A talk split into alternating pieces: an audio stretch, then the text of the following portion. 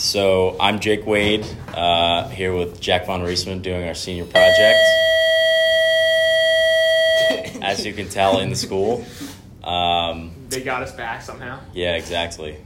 Um, and we this this is uh, our third episode, technically second in the way we're recording it, uh, about the French Revolution.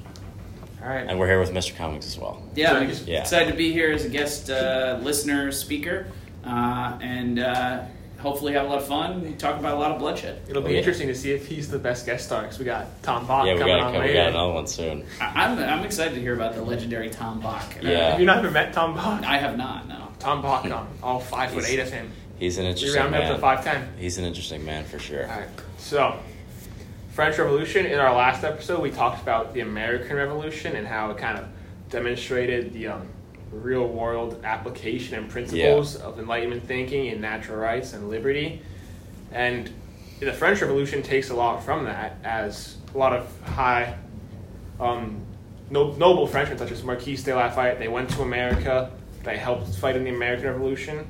They saw firsthand experiences of the validity of these ideals and how they could be applied in the real world, and built, and with the momentum coming from the Enlightenment, coming back to France, it laid the foundations for a revolution of ideas, but that revolution also immediately took form in an economic crisis because of Louis XIV's poor economic decisions. If you would like to talk about that for a bit. Absolutely, Louis the Fourteenth, um, Sixteenth, my bad. sixteenth.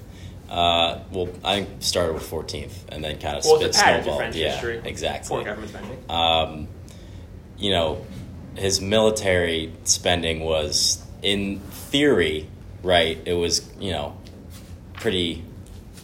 Um, he had a clear plan of what he wanted to do. The issue came when, you know, all of Europe allies against him to stop him from doing what he wanted to do, and you know, at that point, any smart person would probably say, "Okay, let's reel it back a little bit," and that's not really what he did, and and that's not also what his sons did, um, which kind of spitballs into this crisis, um, not only of kind of economics in general, but um, more specifically in the high rising prices of commodities.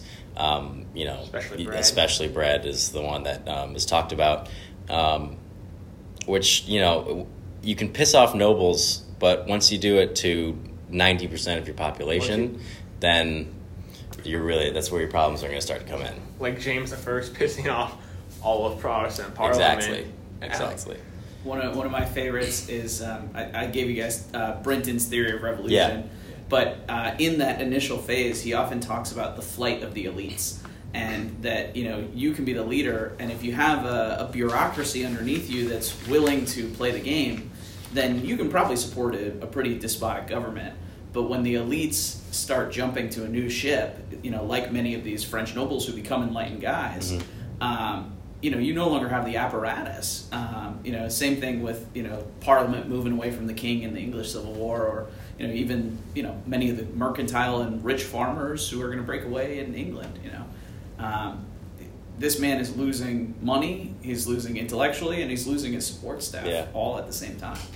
And with his support staff, that brings us to the topic of what French society was structured like at this time. And one common theme in France is you can see the reminiscence of feudalism, very much so, with the three estates. And at the top was the first estate. They were the clergy, as all the church members. They make up less than 1% of the 26 million French population at this time period.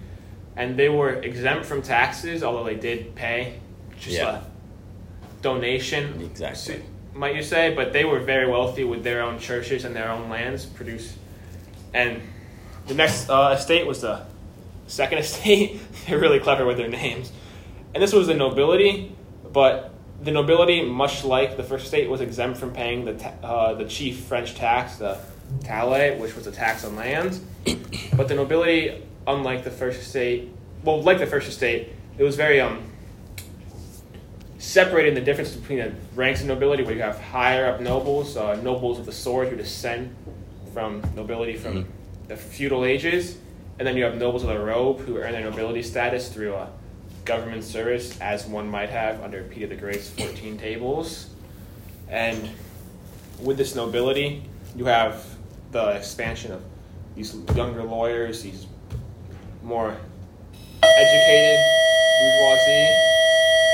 Thank you. yeah, you're trying to move you're, up. You're new rich and um, people kind of encountering this lack of social mobility, which is going to that- frustrate people. That too. frustrates the third estate Yeah. even more, who make up 97 Yeah. of the rest of the population. They only own 40% of the land. They're they are responsible for all the tax base at this current Yeah. time, paying the tally.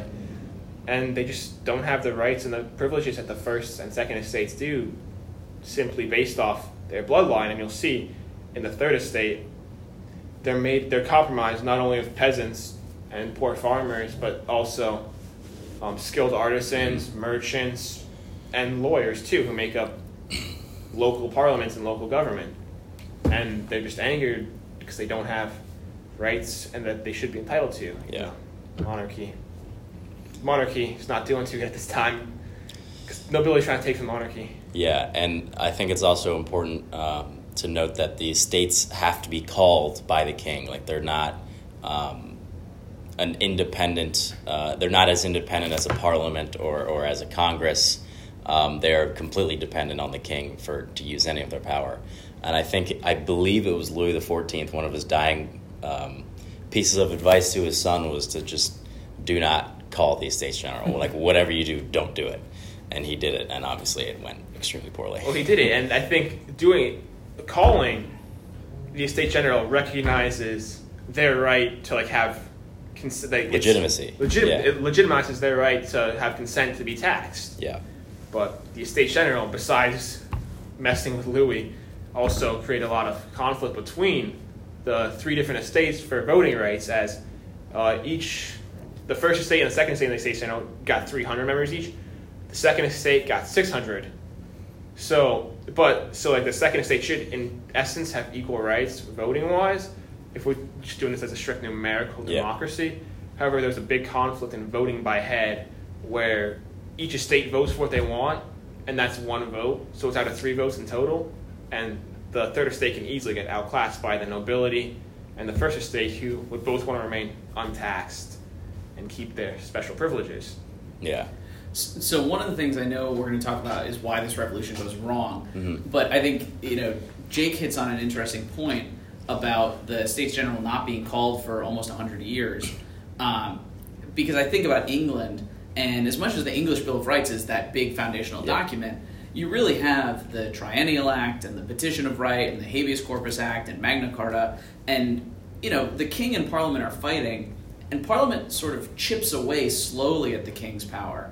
Whereas here, it's almost like you know, like a child's temper tantrum. Like it's been held, it's been held, it's been held, it's been held. So unlike England, which has kind of slowly allowed the lawyers in and slowly allowed the you know um, the system to maybe give a little less power to the clerical authorities and stuff. You know, no, this is now like a powder keg, right? All of this has built up in a way where you know England has kind of almost like a what do you call it, like a steam valve, let Yeah. a little bit of it out each. You know, every twenty years they kind of expand a little bit.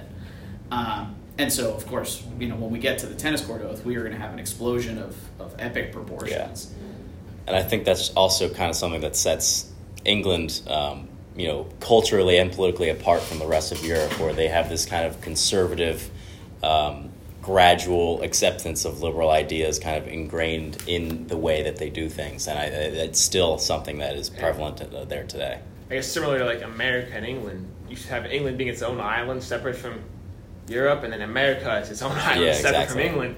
And you can see like how both these revolutions they start because of this separation has allowed them to form Yeah. their own identity in a way, Absolutely. with the American identity and the English identity, even though they're both heavily have a lot in common. Yeah, and that's I'm sure we'll get into it later, but I think that's another thing that can be um, cited, I guess, as a reason for this revolution to go poorly is that there are threats outside more immediate threats to France that are not there for America and certainly are not there for um, the British Isles at the time. So I think they have much more of a sense of urgency to establish, um, you know, this haphazard government. Um, emergency government, Exactly. kind of thing. Like Rome, kind of reminds me of Rome with like having having emergency government where you have Yeah. the in the time of war, it would I think they would give up like the Senate would give up rights to Yep. one of the two consuls to the to dictator. yeah, Right. make him a dictator, and he would be in charge of defending Rome. And that happened. Who was the one? It wasn't Caesar. It was someone else. They get. I think it was Scipio. I forget. It was against Carthage. I think the first time. Well, I I mean, the, the best one or the classic one is Cincinnatus. Yeah, Yeah, You know, yeah, yeah. And, and he goes all the way back to very early Rome. Mhm. Yes. And then you have, you're right, you have Scipio Africanus or you have Sulla or, you know, some of the quasi dictators too. Um, you know, one thing that um, you guys kind of mentioned that I, I think is interesting about this, this reminds me of, I think more forward, you know, some of the more, you know, the Russian Revolution, we need emergency powers. Yeah. You know, um, this excuse of outside force to allow a, a suspension of, of habeas corpus is certainly one of the, the dangerous parts of this revolution. Um, the other thing that's worth mentioning is the French Revolution is happening, and people know that the American Revolution has happened. People know that the English Revolution has happened. So I, I think it's important, and we didn't talk about this all that much Yeah. in class, but to understand that when this revolution starts, everyone assumes that it's going to be like the English Revolution, it's going to be like the American Revolution, and they go down the same steps, and then somehow they get off track. Um, so why don't we move that? You Yeah. know, 1789 tennis court oath. Let's let's go 1789 to 1791. Let's talk about the you know first Yeah. two years here. 1789. The big the th- big things are the third estate. They're angry at this lack of perceived representation in government, and what happens is they declare themselves to be a national assembly, and they will not stop until they draft a new constitution for a new France. And the first and second estate, they go back after three days to go in, do their business, work. They're locked out, so they go to a tennis court oath, where they vow they won't stop until they create a new constitution, I believe, at the tennis court. And that's like the first steps for drafting a constitution, but it's kind of like, oh, actually, but the king, of course, the king, he's about to see his powers be reduced, mm. diminished. Most people in power, they will not stand for this. He brings troops into France, and it kind of seems like the third estate they're going to fail in drafting this with the with the king bringing his troops. But then on the, the exact date is July 14th, I think, is the storming of the Bastille Mm-hmm. is when the commoners they see the king, they see him bringing his troops in, they storm the Bastille, which is where the armory was, and do they burn it? They tear They it just- down brick Yeah. by brick, and they sell the bricks uh, as souvenirs, which I think is just so like. I want to find one of those because like some French family probably still has like a Yeah. Bastille brick, And- you know. I think to go back to our um, con- making connections to previous revolutions, in the American Revolution, like Louis the Sixteenth here, he's kind of trying to serve to intimidate and like show that he's in charge. Just similar to like, the Proclamation of 1763 and the Quarter Yeah. Act, especially where you're allowed to bring British soldiers. It's Mhm. like used to intimidate the revolution to show the the colonists that he's in charge, that England is still in charge, and it's just interesting how all these revolutions deep down they're the same. Yeah, and I think even if you want to go even deeper, is that the first place that the French attack um, is like a, an arms depot, I guess, and uh, one of the first um, you know major victories of the American Revolution was Benedict Arnold's taking of Fort Ticonderoga, where he takes you know um, cannons and what have you to uh, Bunker Hill. So I think I mean you, you there's a very clear pattern that the French are trying to follow, and I think it's also funny to note that um, you know George Washington, as great a man as he is, is just steeped in hypocrisy here because he wants to avoid his entangling alliances, but unless they're helping him get independence, because then alliances are great, and then he he doesn't really want to reciprocate for uh, the French here, but they are trying to follow in his footsteps, you know, very hard. What do you think would have happened? I mean, you know, you have that Adams Jefferson, you know, what should we do? And, you know, we, we essentially stay out of what turns out to be a bloodbath. Yeah. Like, what if we didn't? You know, what? how do you think that would have affected us as a nation? if it depends, I think it depends on heavily which side we decide to take in the conflict. Because I think if we took France in this French side, Yeah. and we see this later on too, with trading with England. England, even though we kind of just fought a revolution with them, Mhm. they were our main economic partner. Mm-hmm. And when Jefferson put the embargo on England in 1808 or Yep, sometime around uh, then, yeah. because of the impressment, Yep. the American economy just went tanked. It tanked horribly. It went from 100 million exports to like 20 million. His, one of his last acts as president was to repeal that because it was it was so bad. Working. Yeah, and I think if we like if we took the French side and still try to support the French Revolution, yeah, something like that probably would have happened with England, especially later on when they were fighting. Well, yeah, and France. it, it culminates in the War of eighteen twelve, um, which is you know I, I don't think that that it's just another, I guess. Um, later down the road effect of the French Revolution and really Napoleon, but you know, um, it's just interesting how even when this when America tries so hard to stay out of it, they get tied, they get brought into it. Well, it's not not our fault. French are coming to our shores that's and true. citizens and they trying to recruit Yeah, South Carolinians and Exactly. sailors being taken on the high seas. Yeah. I don't remember who the philosopher it was, but it's uh, when France sneezes, uh, the rest of the world catches cold or something like that. You know, uh, there's been a long history of what what France is doing, having sort of these rippling effects everywhere else.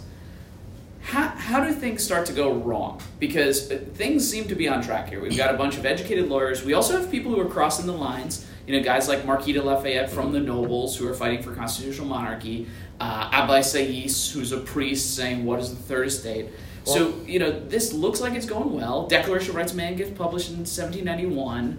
Uh, why why doesn't this just turn into the U.S. Constitution and everything's great? Well, I think one of the key things that separates um, the declaration, like the, the French Revolution from the American Revolution, is when America is forming a constitution, the majority of the people who were in the Revolution, who um, who wrote the Declaration Yep. of Independence, who wrote all these like the Federalist Papers and all these key American political documents, they were allowed to serve in government after writing this. but in France, these educated lawyers, these educated these educated bourgeoisie who were in the lower state, there was a provision in the Constitution that they will not serve in the next step of the French Revolution, which was the National Assembly. After, no, the Legislative Assembly Yeah. in the National Assembly. But they would not be allowed to serve in office, so they would pretty much, much like Cincinnatus, would come in, save Rome, Mhm. and just go back home. They would come in, write the Declaration, not, write the Constitution. and just Yeah, well, go and home. the Declaration is the Yeah. Constitution. So, I mean, to that end, you are correct. Um, so, what, what's so bad about that? I mean, that's supposed to prevent abuse of power, right? Much like Washington not running Yeah. for a third term. Like, this is supposed to be a good thing. Yeah, well, on paper, it's a good thing because um, you know they're trying to avoid um, this pit of despotism that they fall into for so long with the king. Um, but it leaves the people that it leaves to serve in their government um, are not people that you want in your government, and especially um, you know the unity that arises from uh, radical groups is something that you don't see in the American Revolution because um, in the American Revolution there's you know countless different groups of, of people with different ideas on how the new government should be set up or, or there's you know you have loyalists and you and you have your extreme uh, sons of liberty and then you have people caught in the middle that kind of just you know want to farm and then uh, you have federalists later down the road and anti-federalists and, and um, democratic republicans whatever. Um, But they don't chop yet. they don't kill each other. Exactly. And they can they have um, the way that the government is set up is one that they can all um, participate. And that was i forget which paper it was by madison maybe fi- 51 maybe um, and he talks about you know competing factions and how eventually they cancel each other out and we have a coherent government. Uh, and that's you, you that is lost in the French Revolution because and the cream of the crop, their entire um, you know backbone of this Constitution, uh, the people who wrote it are completely taken out of the equation, and what's left is you know I think you said in class your B team. Yeah, yeah. And, and that factionalism, I think, is, is an interesting one. You know, Washington doesn't want political No. parties because, you know, they end up leading to civil war, in Mhm. his opinion. And, you know, he's looking back to ancient Greece Yeah. and, and seeing, you know, the danger of factionalism there. But, you know, I think the other thing that I brought up, and I, I, I don't know, maybe I'm not a guest speaker, maybe I'm just Brinton's theory of revolution. um, but factions have it easy. Factions can give you simple answers. They're not in power, so they can criticize Yeah. whatever the people in power are doing. You know, and imagine that you had a huge financial crisis, and now you're a new government, and you still have that financial crisis. It hasn't gone away, and you have less taxes, less tools. So of course, the first few years are going to be a disaster, right? Because you're not capable of problem. But then you got your Jacobins, you yeah. got your Bolsheviks, you got mm-hmm. your whatever that radical faction is, who can exploit the incompetence of the new provisional government and create this sort of glittering utopia, right? Like, you know, oh, we don't need to compromise. If we just seize control, these things will be better, right? Yeah, and I also like to point out, like, one thing I think is interesting with the French Revolution is the king, he tries to escape, and, like, he doesn't want to be here and deal with his country, he wants to go hide in Versailles. But uh, the, the women, I, it's another historical victory, I would guess, for women is like in the French Revolution, and the Russian Revolution, they really have a big say with the, the the Petrograd March in the Russian Revolution, and the women who stopped Louis from escaping Paris, from escaping Fran- um, Paris to Versailles, making him go back to Paris. This also sets him apart from like Washington, because Washington was yeah. there every step of the way, leading. He was in Valley Forge. He was in charge of the Constitutional Convention, and then even in the English Civil War, Cromwell, he led everything. He didn't leave. He was, even though he turned into kind of a tyrant, he would always be there and with James II too. Well, that certainly prevented factionalism, right? Like, why were there not radical factions in England? Well, one you could argue Cromwell was, or or you could certainly say that you know we talked about the Putney debates yeah. in class and how there really were a lot of different factions, but as long as Cromwell controlled the army, he could keep it yeah. in check, you know. And, and think about that: you got Washington, you got Cromwell, you got Napoleon. You know that eventually some sort of father figure needs to come in and, and control these things. Um, it, it's funny you bring up the women, um, Jack, because the to me one of the great tragedies of revolution is how fooled women get. You know, they, they actively enjoy the revolution in the beginning, but by the end, they've they've actually they're they end up in a worse position. You know, Olympia de Gouges gets executed. You know, um, despite being you know basically a female Jacobin. Mm-hmm. Uh, you know, women in the Soviet Union are constantly, you know, oh, you'll be liberated, you'll be liberated. But then when you look at, you know, life as a woman, you know, your reproductive rights are controlled. You know, you, there's no high-ranking women in the Communist Party. You know, it, it it's it's amazing how quickly misogyny can kind of just override you know oh we'll say that we're liberating women and then when when the men actually take control it's status mm-hmm. quo for you you know. Um, the other thing I would mention, guys, is just to think about what happens to some of the moderates. You know, Marquis de Lafayette is an interesting example. Um, he's he's fighting for constitutional monarchy, and often the radicals can take an event and turn it against the moderates. So, for instance, the radicals march against the king, and Lafayette quite logically, you know, shoots them um, when they try to storm yet another palace, and that becomes the September Massacre. Uh, and now Lafayette has to flee.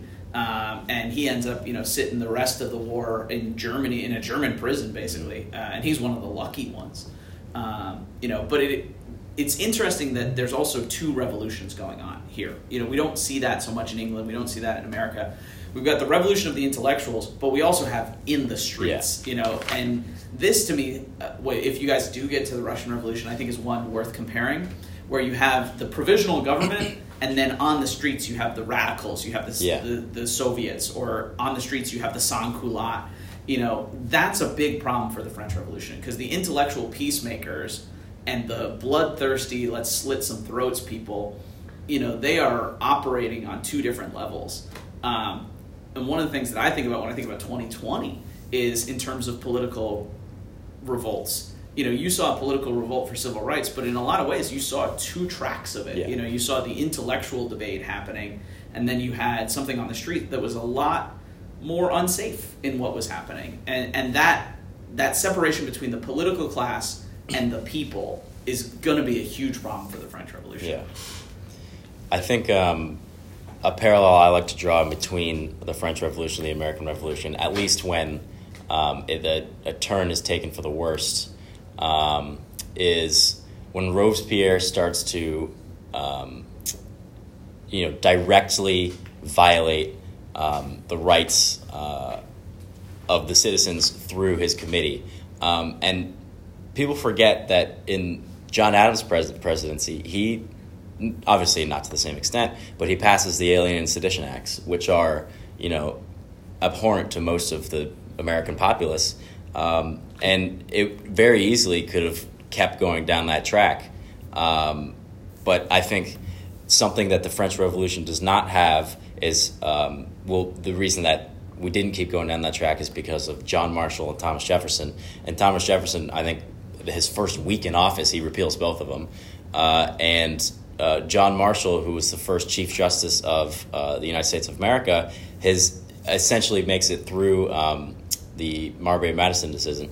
He uh, decision. He essentially um, asserts himself or asserts the Supreme Court as up the branch of government that upholds the Constitution above all else. And that is something that the French Revolution lacks because Robespierre tramples over um, the Declaration of the Rights of Man um, time and time again. Uh, and he, you know, obviously eventually is checked for it when they cut his head off, but um, in the moment, uh, he's just allowed to run with it because his, you know, Committee of Public Safety, and that kind of ties back again um, to Cromwell calling himself Lord Protector, like the, they use the same rhetoric. But he is allowed to run wild under the, the guise that he is, you know, protecting um, the ultimate liberty and protecting um, and providing safety. Um, ultimate liberty get your head cut off. Exactly. His, his head is liberated from his shoulders. I always find it funny as a teacher. Like sometimes I meet teachers who are so blind to, they go, you know, I'm here to make students think for themselves, but sometimes they think wrong, and, and that's where I'm there to change them. And I'm like, do you understand how oxymoronic that statement is? But in a lot of ways, you know, that's Robespierre. You know, uh, we're here to make the people free, whether they like it or not. And you know, uh, well, I like being a Catholic. I like Sunday. You know, my local priest is a good priest. He he baptized my kids. Well, he's got to die, and worse, you've got to die for liking him, right? Um, why don't we talk about the flaws of the Declaration of Rights of Man? Because I think you know what allows Robespierre to come to power is a really important question, mm-hmm. right? Because so far we're on the right track. We've written the Constitution, and then Robespierre is able to do it. One thing I noticed that you know you kind of alluded to is there's no checks and balances. Yeah. You know, this is a document that gives overwhelming authority to the legislature and almost none to the executive and none to the judicial. And so the legislative can simply just, anytime the law isn't big enough or expansive enough, they can simply suspend it or rewrite it. And the king isn't going to do anything, yeah. obviously, but neither are the courts because the courts don't have that power. What, what else? Well, I think the Declaration of Rights of Man, one thing that's interesting to note about it, if you read over, is how um, contradictory it is. One of the declarations is liberty consists in being able to do anything that does not harm another person. And I think once you see the French Revolution, you kind of just look back at this and laugh, like, oh, I am fighting for liberty, and then you're drowning 4,000 yeah. people at Nantes mm-hmm. men, women, children, all the children who are very anti liberty and probably don't really know what it is. Yeah. Counter revolutionary exactly. short people, right? and that's the tragedy, because these are real people, right? You know, it, it, it's amazing how people can get themselves in this. Do you want to give that description just just just so our listeners have a good feeling of you know what we're really talking about here? Can you just go back? I was kind of thinking of Tom Bacher saying, you know, oh. you said short people, and my mind went on a tangent. Well, I was talking about the killing of children yeah. and priests and oh, stuff. Well, you said a... you wanted to get that passage in, so I didn't, oh, I didn't know if this was the moment. Talk about that passage. Okay, so talk more about the Declaration. There's a fun passage about, um, well, just a description of killing people. That's not fun. um, this is from a. This is a description from a German who saw what happened, and it goes: whole ranges of houses, always the most handsome, were burnt. The churches, covenants, and dwellings of the former patricians were in ruins. When I came to the guillotine, blood of those who had been executed a few hours beforehand was still running in the street. I said to a group of sans culottes that it would be decent to clear away all this human blood. Why should it be cleared? One of them said to me, It's the blood of aristocrats and rebels. The dog should lick it up. Okay. and that's the class warfare, right? I, I, you know, identifying people by things that they can't control. Yeah. Certainly is a sign of things that are bad. You know, not, that's not going to go well when you're identified by your bourgeoisness or your your whiteness or your you know democratness or whatever. I mean, I think history has shown us that labeling someone as a class is a first step towards something pretty awful. And I, I think it's just like with like the description, you kind of see this like vivid violence and vivid, um, vivid passion, and it's easy to get lost in the emotion, the passion of fighting and rebel. You forget like you you find like the emotion of like the fun and the passion and the fervor, like in the Crusades, perhaps. You forget that you're killing another person, Yeah. and even more so, you forget that you're killing your neighbor, you're killing your fellow Frenchman. I think it's interesting you bring up passion because th- there is this English French divide that the you know the English and American is about restraining your passions, Yeah. right? The Federalist Papers is all about Mhm. restraining the passions of the people, whereas the Declaration of Rights of Man is the embodiment of the spirit of the people. You know, th- this is romanticism. You know, we, we're leaving the Enlightenment and we're entering the Romantic period, which is about don't trust rationality, don't restrain yourself. Revolution as far as you can 110% and, and in that document yeah there are these sort of spiritual quotes that are a little scary. And I like how you bring up romanticism because that, that reminds me of a philosopher who kind of ties together with the French Revolution, romantic like passion and the Enlightenment, and that would be Rousseau, the social contract. And in the social contract, his like thesis is everywhere in society, man is born free but is in change, chains, and that's kind of what the French Revolution is trying to uh, undo. And this is kind of evident in the Declaration of Rights of Man, where one of the declarations is the law is the expression of the general will, and that just allows like the general will. Oh, we want to kill everybody to be for liberty. Just allow. it's like your escape clause right? Yeah. Any, anytime you want to abuse the rights of the people you can just say well the general will is necessary that you must be shot so everyone else can benefit Well, I guess you're in using your. I guess your guillotine went dull to have to resort to shooting me. But I think just to go back to this Rousseau thing, it's another area where the French Revolution goes wrong subjectively compared to the English and the American, is because Rousseau is kind of a French philosopher. The French Revolution, much like things are based off nationalities, is influenced by the French Enlightenment thinkers with Rousseau and his general will theory and the social contract, like what should be done for the greater good. While in England you have Locke and his um, natural rights, and that kind of transcends to America. Absolutely, and to go back to um, Mr. Cummings' point about you know the measured passion, I think another thing that contributes to that is um, England too, but certainly America's uh, or early the founding fathers' um, almost obsession with uh, Rome and how um, so much of at the later um, uh, Rome was centered around uh, you know your Marcus Aurelius and and Seneca and Cicero and their uh, stoicism and their self control and um, you know Benjamin Franklin was very much a Stoic and he he lived that um, and he even to his dying days and at the um, Constitutional Convention he was you know well I think he was well into his eighties was- yeah but um, you know he continued um, to have pushed these ideas um, in, in, into American politics.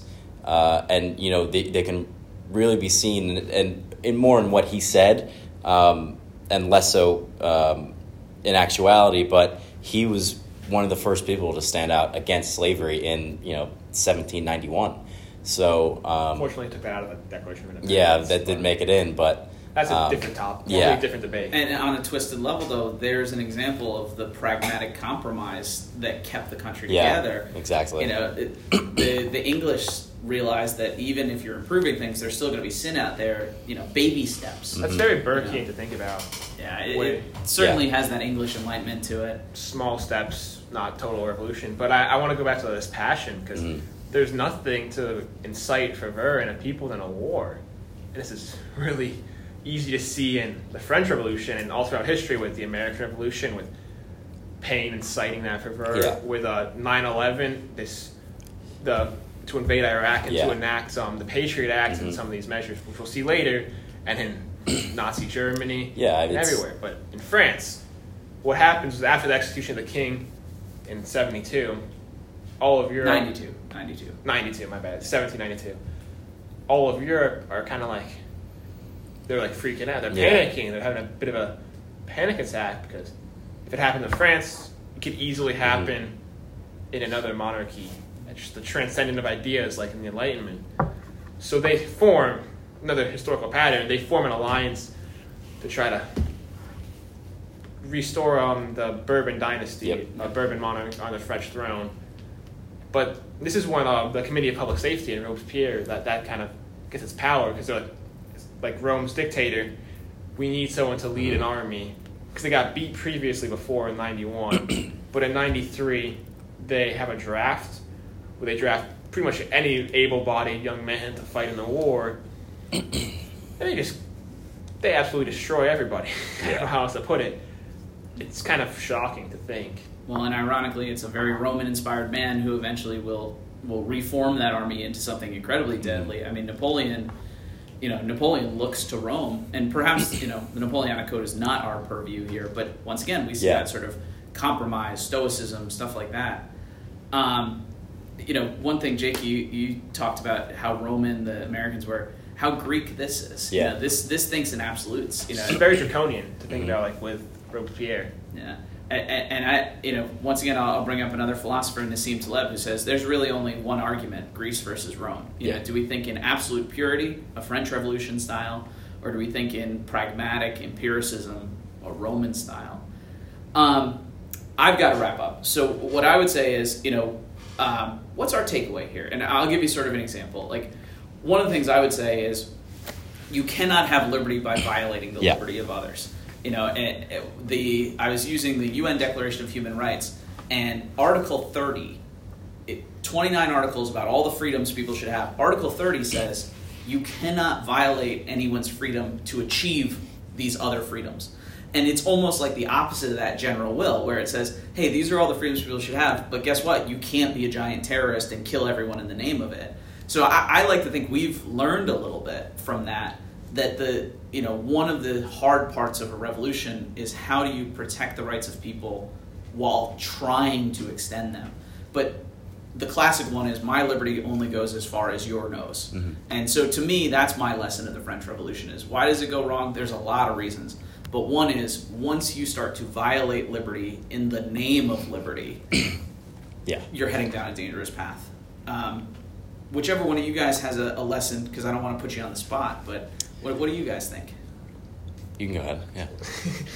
Um, I would say I think one key takeaway from the French Revolution is uh, unchained and unchecked emotion and passion that just kind of that kind of inspired Robespierre with his "I will take your liberty, to defend our liberty" away. And I think uh, this lack of moderation as well that we see in the French Revolution, that kind of is another thing that separates it from the American Revolution because the French Revolution went from zero to hundred really quick, and their Declaration of Rights of Man allow you to go over hundred, one might say, in defending liberty. While in the American Constitution, they really form it to create a a kind of equal balance of checks and balances. So you're not too free where you know not like it's like the Franz Kafka "We are lost because we're too free" that kind of quote. Mm. It's like the French Revolution; they are lost because they're too they're too in love with liberty and too much trying to find this. But with like the American Revolution, they're in love with the idea of liberty, but they're more pragmatic. Yeah. And that's Edmund Burke right there, describing why he supported one revolution but went against the other. I think my biggest takeaway is probably that, um, you know, not to abandon uh, independent and free thought. Um, and that is what I think the ultimate downfall of the French Revolution is, is that um, people allowed themselves to be swept up uh, into, you know, Robespierre sensationalism. And um, I think this is something that you can see in almost any um, you know human atrocity that has been committed. You can definitely see it in um, you know Stalinist Russia. You can see it in um, Hitler's Germany, where people allow themselves to be swept up uh, in this you know wave of populism for the cause, um, and ultimately they dehumanize um, their neighbors, their countrymen, uh, and horrible, horrible things um, happen as a result of Extreme problems lead to extreme solutions. Exactly. But we'll get more to that in our next episode Yeah. where we talk about fascism and uh, communist authoritarianism. Oh yeah, that should be a good one. So uh, 1930s. yeah, big jump. All right.